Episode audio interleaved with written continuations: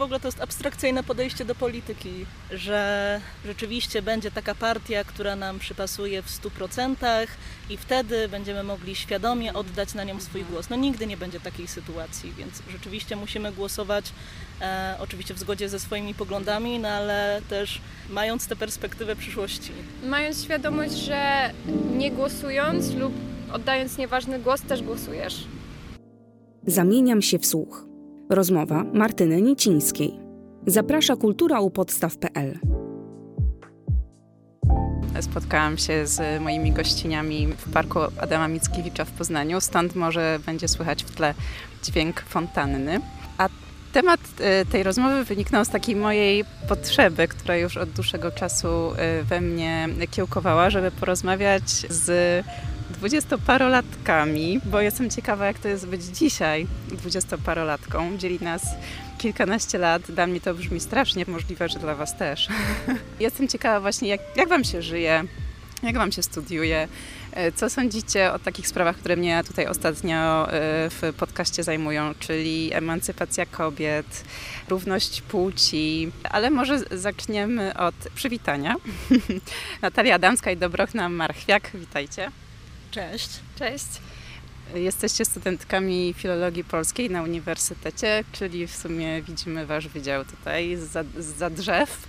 E, skąd taki wybór studiów? Właściwie u mnie wybór był e, trochę przypadkowy. Planowałam iść na Akademię Teatralną, na teatrologię w Warszawie, e, ale mimo wszystko w trakcie rekrutacji perspektywa wyjazdu wydała mi się trochę zbyt przerażająca. Więc stwierdziłam, że dam jeszcze sobie trochę czasu, zostanę w Poznaniu, e, bo stąd jestem i tutaj, i tutaj mieszkam. Wybrałam filologię polską i minęło kilka miesięcy i po kilku miesiącach zdałam sobie sprawę z tego, że rzeczywiście to jest to miejsce, w którym chciałabym zostać na dłużej.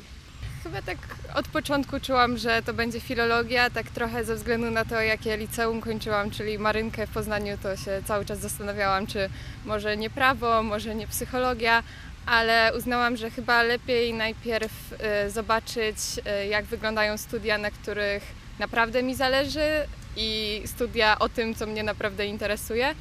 I póki co jest, y, jest super. Ale macie też e, szereg innych zainteresowań, bo rozpisałyście mi to wcześniej. Poprosiłam Was o, taką, o taki krótki opis e, tego właśnie, co, co robicie w życiu, co Was interesuje. No i e, czytacie dużo, e, obie lubicie poezję współczesną. Gender Studies to jest chyba też wspólne Wasze zainteresowanie. U Natalii się pojawia też Disability Studies, to jest coś, o czym ja wcześniej nie słyszałam.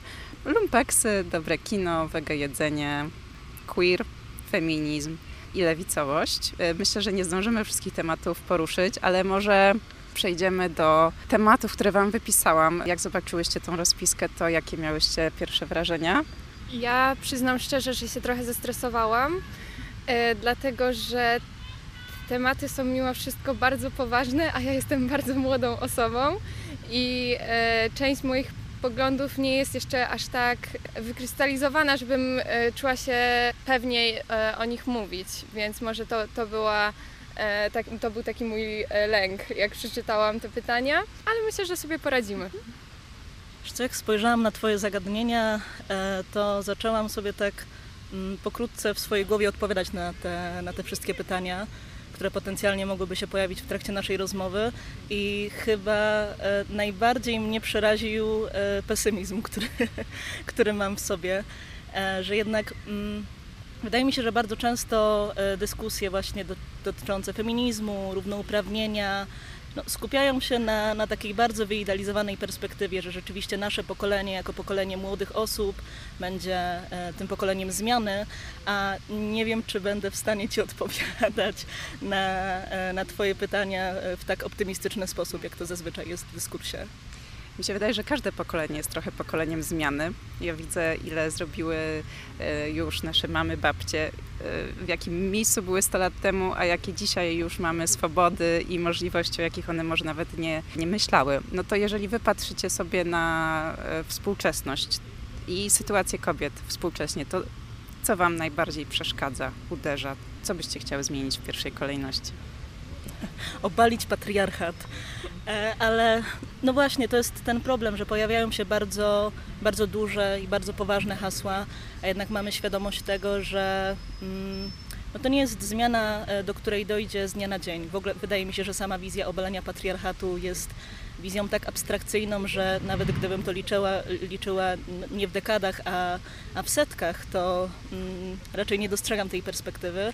Ale jeżeli chodzi o, o to, z czym, e, z czym mierzymy się na co dzień, wydaje mi się, że e, z podobnymi rzeczami, z którymi wy się mierzyliście jako, jako mileniansi, być może, mm, nie wiem, tak sobie wczoraj myślałam, e, choćby w kontekście aborcji, że rzeczywiście jest to zmiana, do której, do której doszło. Wydaje mi się, że ten temat nie jest już aż tak bardzo tabuizowany i tak jak pięć lat temu zastanawialiśmy się nad tym, czy mówić aborcja na żądanie, czy aborcja na życzenie, czy aborcja na życzenie nie jest stwierdzeniem zbyt radykalnym, tak teraz przynajmniej w tej naszej lewicowo-liberalnej bańce jesteśmy w stanie powiedzieć, że aborcja jest potrzebna i aborcja powinna być e, legalna, ale e, no, wciąż żyjemy w patriarchacie, wciąż e, żyjemy pośród e, nierówności e, i chyba takim trendem, który jest najbardziej przerażający i który sprawia, że mam e, tak pesymistyczną wizję świata jest to, jak duże jest zainteresowanie, szczególnie wśród młodych mężczyzn,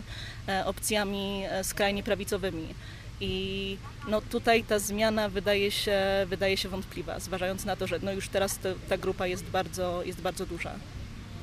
Ja myślę, że Natalia dobrze zaczęła, że właśnie ten główny problem to jest obalić patriarchat, bo przynajmniej my żyjące w takim mieście, będące na takim uniwersytecie, osobiście nie mamy aż takich problemów, takich ograniczeń. E, one nie są systemowo na nas narzucone, ale są takie ograniczenia, które są bardziej wynikają ze świadomości naszej i ludzi wokół nas i to z nimi przede wszystkim my musimy się mierzyć, czyli to nie jest tak, że my jesteśmy młodymi osobami w Iranie e, i ta przemoc, dyskryminacja jest tak systemowo ustabilizowana, w ogóle nieporuszalna w żaden sposób, tylko my bardziej się mierzymy z jakimiś stereotypami, z uprzedzeniami wobec nas i wobec naszej pracy, wobec naszych e, kwalifikacji i tak dalej.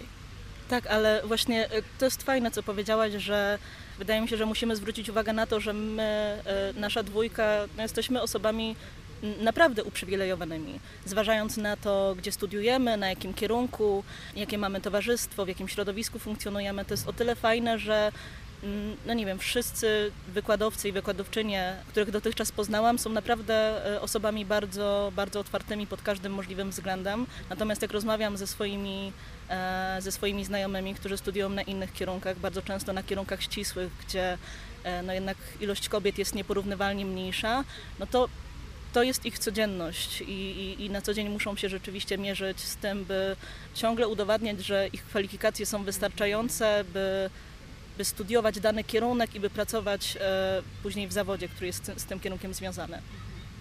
E, mówimy patriarchat, ale może byśmy to e, jakoś uszczegółowiły? Co dokładnie macie na myśli? Przynajmniej w tej mojej wyidealizowanej wizji nie chciałabym dążyć do tego, by te role się zupełnie odwróciły. Patriarchat jest szkodliwy bez względu na to, kto jest jakiej płci. Wydaje mi się, że wszystko rozchodzi się o płeć jako konstrukt, o to, że są wobec nas postawione pewne oczekiwania, funkcjonujemy w pewnym konstrukcie, do którego musimy dążyć i no, z którego trudno nam jest, nam jest wyjść. I też ten konstrukt, który jest przypisany nam, mimo wszystko jest mniej, mniej ważny, mniej szanowany no i po prostu w pewien sposób um, dyskryminowany. Zawsze jest, jest taka bardzo nierówna hierarchia, ale nie, mnie na przykład totalnie nie przekonuje właśnie takie, taki feminizm e, w rodzaju marzenia o matriarchacie, bo to jest e, dalej poddawanie się tym wszystkim konstruktom, dalej nadawanie wielkiego znaczenia e, płci jako po prostu jakiegoś status quo, do którego jesteś jako człowiek i jako osoba przypisany. I dużo bardziej właśnie bym walczyła o, o równość i o takie uświadomienie sobie, że, że płeć jest spektrum, że nie musisz się do niej przywiązywać, możesz się do niej przywiązywać, ale ty możesz też to wartościować. Po prostu, żeby w tym dać ludziom, ludziom równość. I tym by było dla mnie obalenie patriarchatu. Jestem ciekawa, co ukształtowało Wasze poglądy. Co czytałyście, kogo czy czytacie, słuchacie, słuchałyście? Jaka to była droga, kiedy się zaczęła, kiedy zaczęłyście podważać ten e, stan istniejący, to, to jak funkcjonuje świat? Wiesz co, e, u mnie to się zaczęło prawdopodobnie w gimnazjum, e, na początku gimnazjum. Równolegle zaczęłam na Instagramie obserwować konta różnych feministek, rzadziej feministów. No, z perspektywy czasu widzę, że, że to były raczej feministki liberalne, a z feminizmem liberalnym za bardzo się nie, nie utożsamiam jako, jako z ruchem. I równolegle zaczęłam prenumerować tygodnik Nie.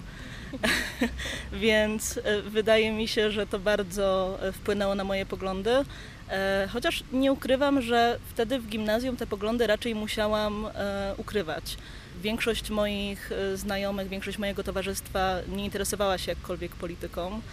E, nauczyciele i nauczycielki też starali się być e, apolityczni, nawet jeżeli na lekcjach poruszaliśmy e, ważniejsze społeczne sprawy, stali, starali się nie wypowiadać na, na te tematy i dopiero później w liceum wydaje mi się, że to był ten dla mnie, dla mnie czas takiego największego rozwoju moich, moich poglądów i moich przekonań, bo miałam o tyle szczęście, że trafiłam do środowiska rzeczywiście bardziej lewicowego, które pozwoliło mi na tą, na tą wolność, na, na odkrywanie siebie, na odkrywanie własnej, e, no właśnie nie, nie tylko lewicowości, ale, ale też queerowości. No, później poszłam na studia i, e, i, i, to zostało. U mnie to wyglądało trochę inaczej, dlatego że ja pochodzę z takiej dość małej miejscowości i też tam chodziłam do gimnazjum, nawet rozważałam, żeby tam zostać w liceum.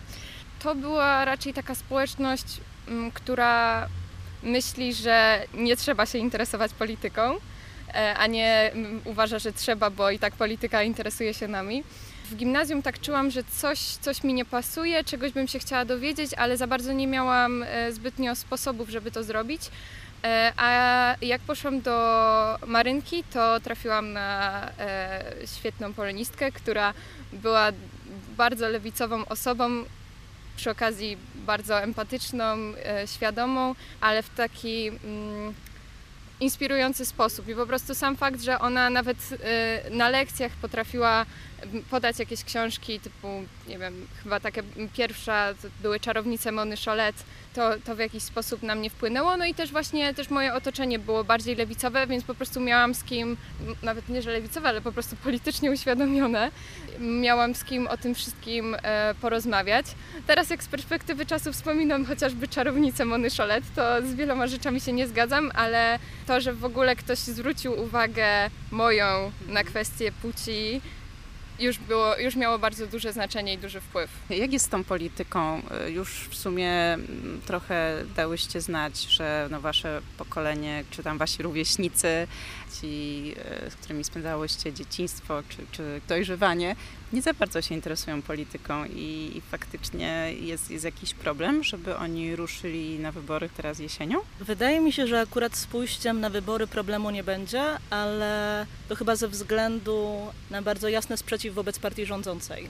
Jakbyśmy sobie, nie wiem, powspominali e, strajk kobiet, to mm, no, najpopularniejszą piosenką, która chyba prowadziła wszystkich, no być może nie wszystkich, ale, ale która bardzo, się, bardzo często pojawiała się na, na różnych manifestacjach, to była piosenka Cypisa skierowana w stronę partii rządzącej i no, wydaje mi się, że no, mimo wszystko nie możemy tego nazwać zainteresowaniem polityką. Jeżeli, jeżeli ktoś po prostu sprzeciwia się partii rządzącej, ale nie do końca wie, dlaczego się partii rządzącej sprzeciwia, po prostu e, płynie z resztą, no bo jest to jakaś, jakaś moda, jest to bardzo popularne. Czy jest to słuszne? Owszem, ale, ale tego zainteresowania wydaje mi się, że nawet na uniwersytecie nie ma.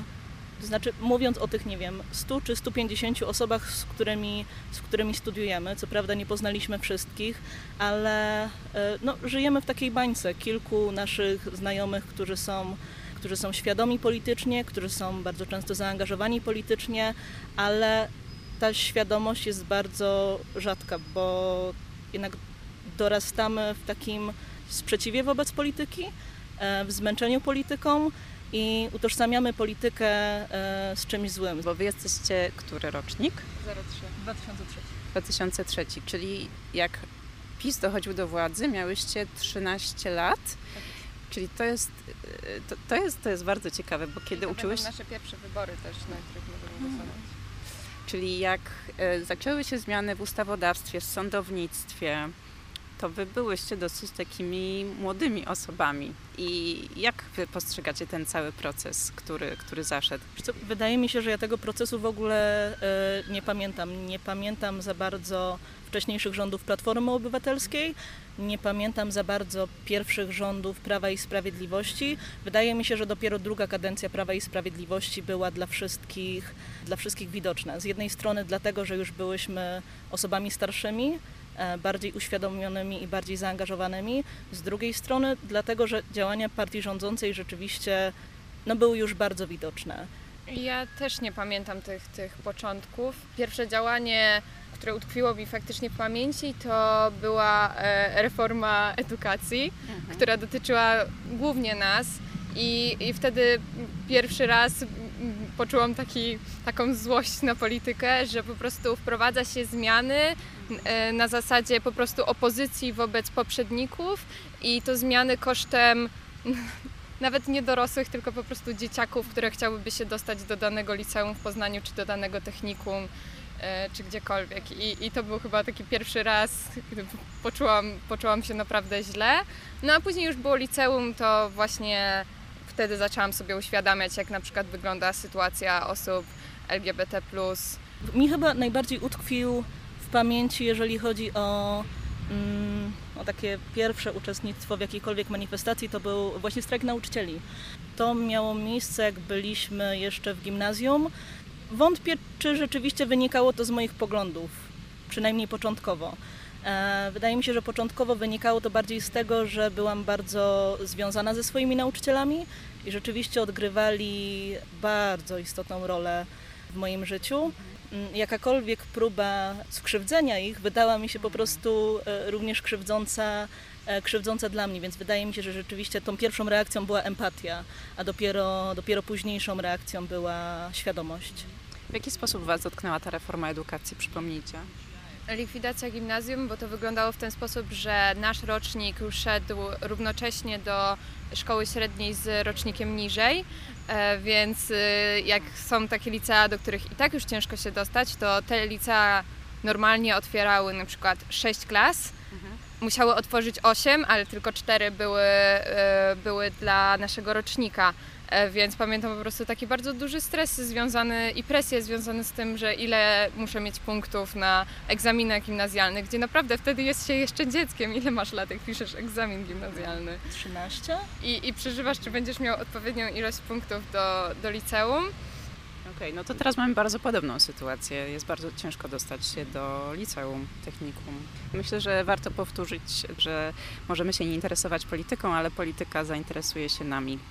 W ogóle to jest abstrakcyjne podejście do polityki, że rzeczywiście będzie taka partia, która nam przypasuje w 100% i wtedy będziemy mogli świadomie oddać na nią swój głos. No nigdy nie będzie takiej sytuacji, więc rzeczywiście musimy głosować e, oczywiście w zgodzie ze swoimi poglądami, no ale też mając tę perspektywę przyszłości. Mając świadomość, że nie głosując lub oddając nieważny głos, też głosujesz. Wydaje mi się, e, że w stosunku do e, mojego pokolenia, milenialsów, jesteście do przodu o siostrzeństwo, ale może mnie wyprowadzicie z błędu. Czy to jest tak, że między młodymi kobietami teraz już nie ma rywalizacji, tylko się wspieracie? Wydaje mi się, wydaje mi się, że nie. Z siostrzeństwem jest o tyle problem, że to jest fajne hasło. To jest fajne hasło, które można napisać na banerze i rzeczywiście wtedy być może to siostrzeństwo funkcjonuje. Jeżeli znajdujemy się e, razem na jakiejś manifestacji, jeżeli wszyscy mm, sprzeciwiamy się, nie wiem, przynajmniej cho- choćby działaniom politycznym, wtedy to siostrzeństwo owszem jest. W życiu codziennym wątpię i nawet jak wysłałaś te, e, te zagadnienia w mailu, mm, spojrzałam na hasło siostrzeństwo, zaczęłam się zastanawiać, jak zdefiniować w ogóle siostrzeństwo? To jest dla mnie tak abstrakcyjny termin, że nie doświadczyłam go i wydaje mi się, że nie doświadczamy go na co dzień. Termin siostrzeństwo też tak trochę zakłada, że większość kobiet ma podobne doświadczenia i podobne poglądy, kiedy no już tyle razy podkreśliłyśmy, że żyjemy w patriarchacie i no, mizoginia może też y, wypływać z działań kobiet i to często widać chociażby w jakiejś przestrzeni mediów społecznościowych, bo funkcjonujemy w różnych trendach, które często opierając się na kapitalizmie, na przykład, nie wiem, napędzają taką bardzo wielką potrzebę robienia kariery albo dbania o wygląd i to rodzi rywalizację pomiędzy kobietami i w tak mm, opresyjnym systemie nie wydaje mi się, żeby takie prawdziwe siostrzeństwo mogło mieć miejsce. Są takie lokalne inicjatywy, wiadomo, ostatnio byliśmy na spotkaniu z Local Girls Movement, ale to są lokalne inicjatywy, a nie jakieś pokoleniowe, nowe doświadczenie. No, które też inicjatywy e, docierają do, do bańki. Nie jest to inicjatywa na tyle, na tyle popularna, by każdy miał świadomość jej istnienia, ale e, do tego, co, do tego, co powiedziałaś, e, no choćby jakbyśmy zwrócili uwagę na sam koncept girl boss, który niby jest wytworem feministycznym, jednocześnie jest bardzo kapitalistyczny. To jest mm, taki koncept kobiety niezależnej finansowo, e, kobiety, która odnosi duże sukcesy w dziedzinach, które zazwyczaj są stereotypowo męskie, mm, choćby w biznesie. Wydaje mi się, że moglibyśmy nawet powiedzieć, że to jest styl życia. Mm. To jest po prostu dążenie do e, zebrania jak największego kapitału, do bycia jak najbardziej niezależną, no ale jednocześnie no z jednej strony rzeczywiście ten koncept jest kapitalistyczny, z drugiej strony ten koncept zakłada, że każda kobieta ma taką możliwość. A no, mamy świadomość tego, że tak nie jest. No, sprawy są bardziej złożone niż się wydaje.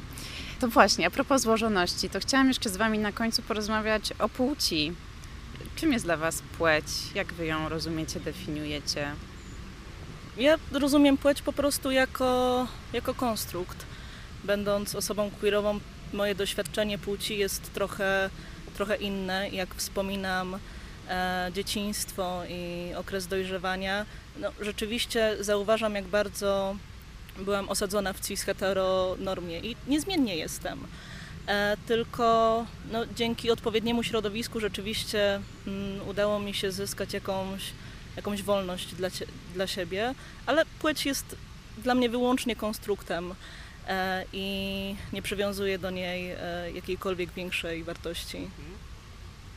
Mam trochę podobnie, bo też e, totalnie uważam, że płeć kulturowa to jest konstrukt, tylko u mnie to inaczej się trochę przejawia, bo w większości uf, udało mi się, wpisuje się w jakieś takie założenia tej płci kulturowej, ale nadal są elementy, które mnie denerwują i to te elementy chcę kwestionować i chcę dać innym jakby możliwość też kwestionowania tego, co oni chcą.